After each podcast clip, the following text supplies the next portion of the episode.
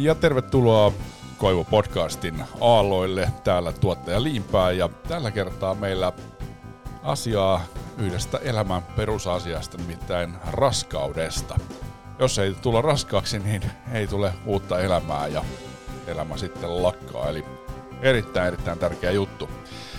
Ja nykyään tietysti raskaus on sellainen asia, että kuten tietysti aina on ollut, mutta nykyään kun elämä on hektistä ja paljon töitä ja vaatimustaso on kova ja niin poispäin, niin voi olla, voi olla sillä tavalla, että vaikka kuinka toivoisi, että tulisi raskaaksi, niin ei välttämättä tulekaan.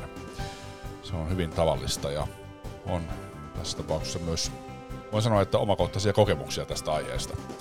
Mutta Johanna tapasi keväällä 2018, eli jonkun aikaa sitten jo, hyvinvointivalmentaja Jenni Levävaaran, joka puhui äärimmäisen tärkeitä ja kiinnostavia asioita liittyen raskaaksi tulemiseen ja sitten raskauden aikaiseen terveyteen, hyvinvointiin ja siitä, että, tai siihen, että minkälaisia aineita pitäisi välttää.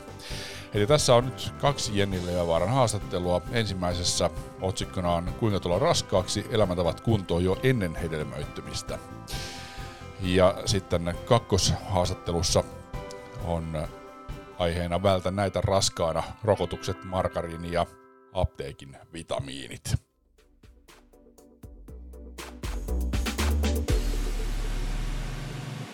Voivu TV Podcast.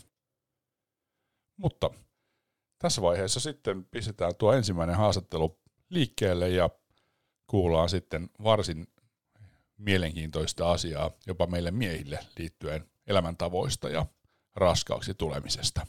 Hei Jenni, sä oot jotenkin erityisesti valmistautunut tähän raskauteen, niin kerrotko siitä lisää? Kyllä, ennen, ennen raskautta niin mä olen tehnyt hyvin paljon taustatyötä ja myös keskittynyt siihen, että mit, mitä tapahtuu kohdussa, mitä tapahtuu lapselle ja ikään kuin, että mitkä kaikki asiat vaikuttaa siihen ennen kuin hän saa ylipäätään edes alkunsa. Ja etenkin se kohtuaika on lapselle äärimmäisen merkittävää ja samoin sitten ensimmäiset seitsemän vuotta. Luulen, että suurin osa ihmisistä ei ymmärräkään, että kuinka paljon se vaikuttaa lapsiin.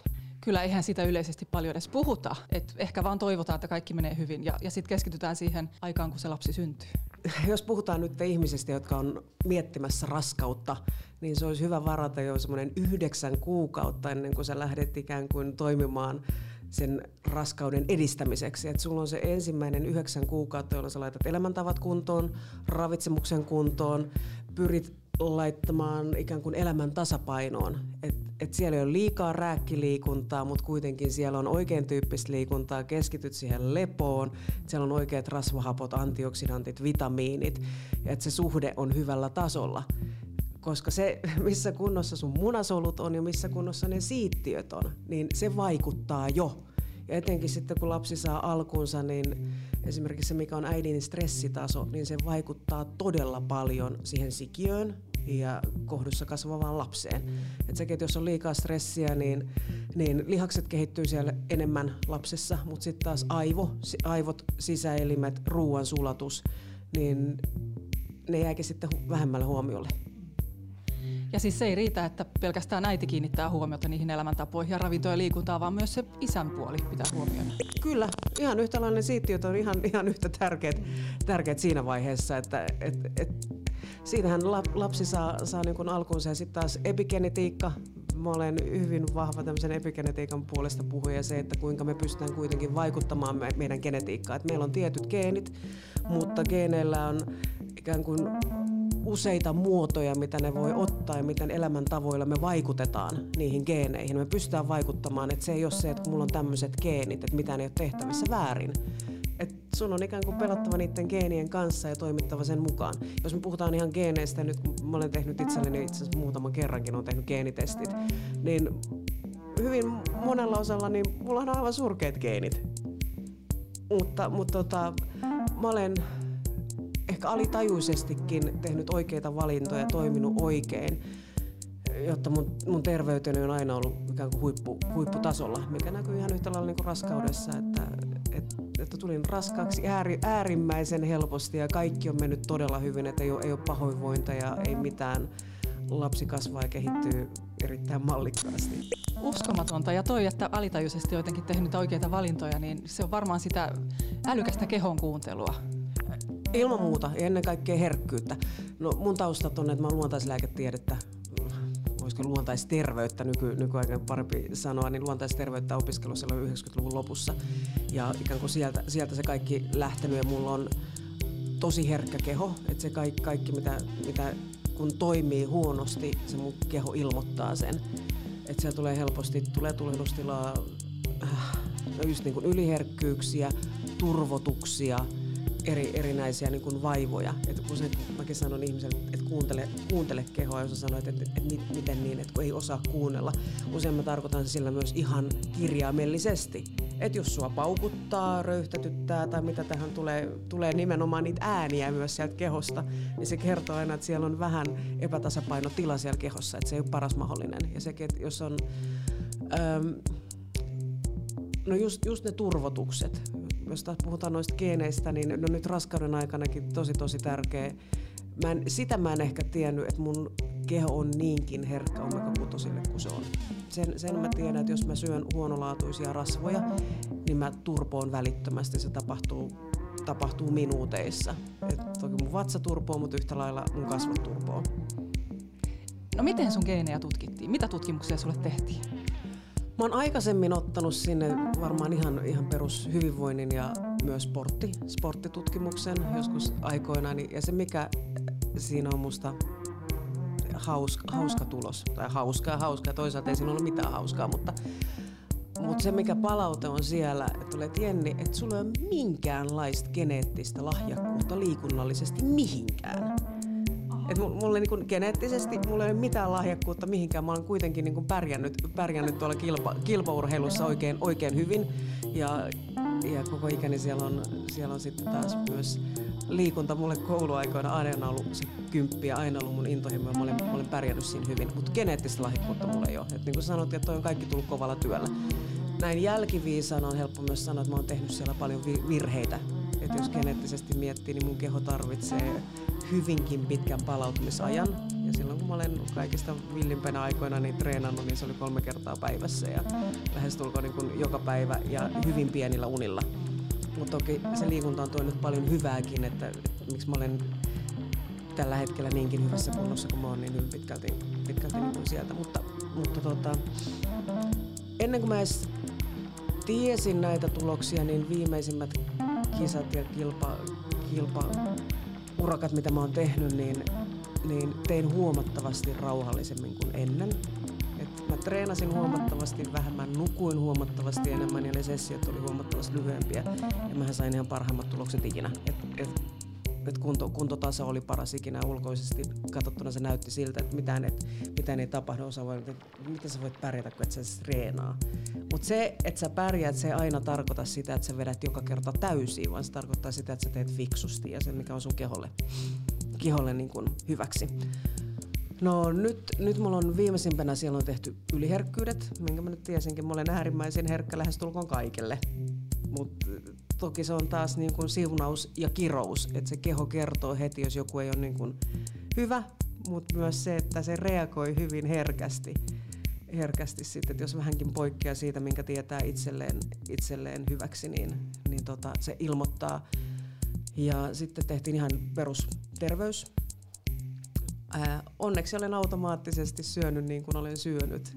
Et, et muuten, muuten voisi olla terveyspuolella aika laillakin ongelmia. Et onneksi niitä ei ollut, että mä oon ollut perusterve koko, koko ikäni. Et sukurasitteita toki siellä on niin aika paljon, mutta mutta niin nämä testit antaa niin konkreettista tietoa ja se, miten sä pystyt tekemään ja minkälaisia valintoja. Ja että sieltä tulee ihan tarkat ruuat, mitä sun kannattaa syödä ja mitä sun kannattaa välttää.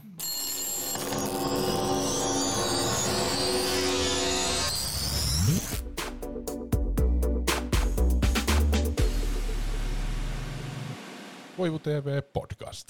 Mitä konkreettisia apuja sä oot saanut nyt, kun ajattelee tätä sun raskautta ja, ja lapsen kehitystä ja lapsen niin optimaalista terveyttä?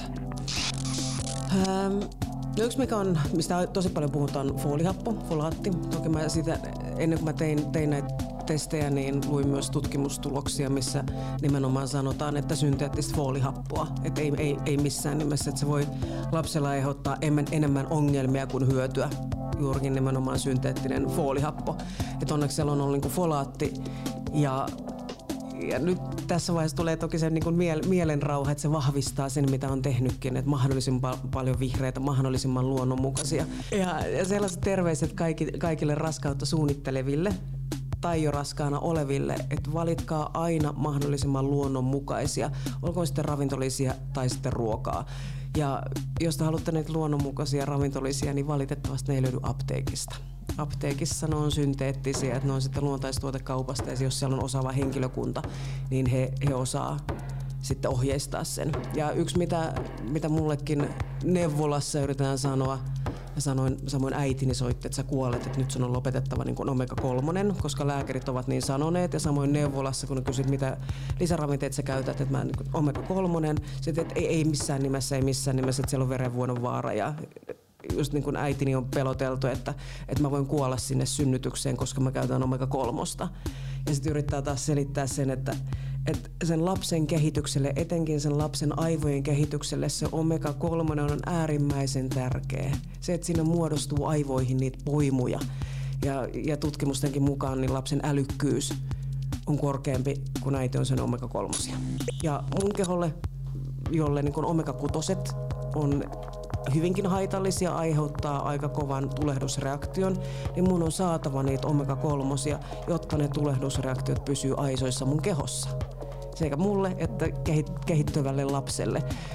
Ja jos joku näistä on niin kuin huolissaan, niin toki, toki voi jättää niin kuin kuukausi ennen laskettua aikaa, tai jos vähänkin, aikaa, vähänkin alkaa olemaan jotain supistuksia tai muuta, että, että alkaa vaikuttamaan siltä, että lapsi voisi pian, pian tulla, niin sitten, sitten jättää pois tai niin kuin vähentää, mutta mut raskauden aikana ne muut kuukaudet, 6-8 kuukautta, niin mä suosittelisin, että ihan ehdottomasti omega kolmoset sinne. Ja sitten toinen on, jos katsoo omaa genetiikkaa ja mieheni genetiikkaa ja sieltä näkyy, että ne lähtökohdat, mitkä lapselle on, niin siellä on sellaisia, mitkä ei välttämättä ole hirvittävän hyviä.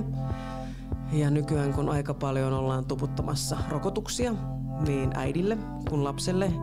Mä uskon, että rokotteille on paikkansa ja tietyissä ajoissa, mutta, mutta se mitä mä mieltä olen niistä, niin mun mielestäni tällä hetkellä annetaan lapselle liian ajoissa. Että se lapsen immuniteetti ylipäätään ei ole ehtinyt vielä kehittyä.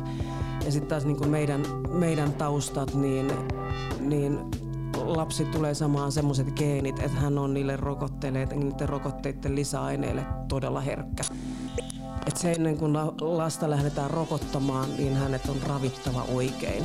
Että siellä on antioksidantit ja C-vitamiinit ja maitohappobakteerit ja että nämä kaikki on huolehdittu hyvin tarkkaan ja että ei liikaa kerralla ja lisäaineet pois, jotta vältytään mahdollisilta sivuvaikutuksilta.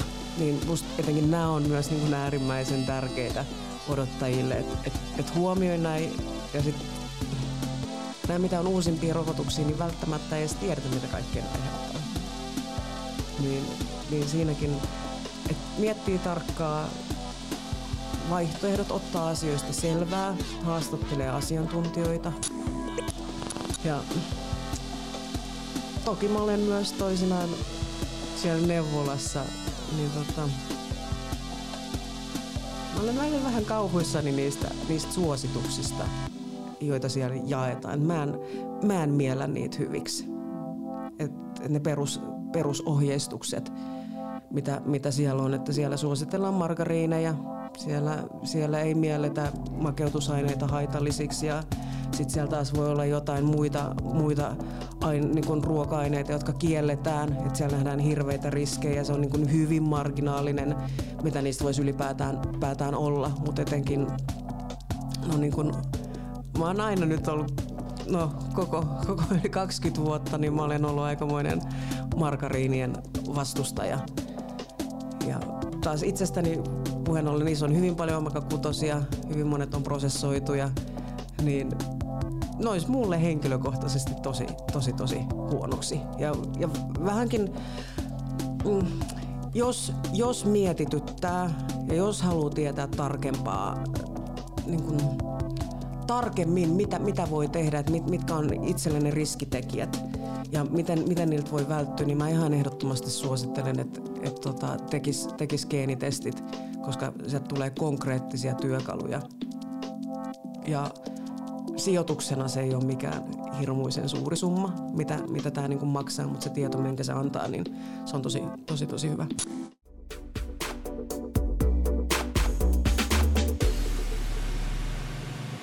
Koivu TV Podcast.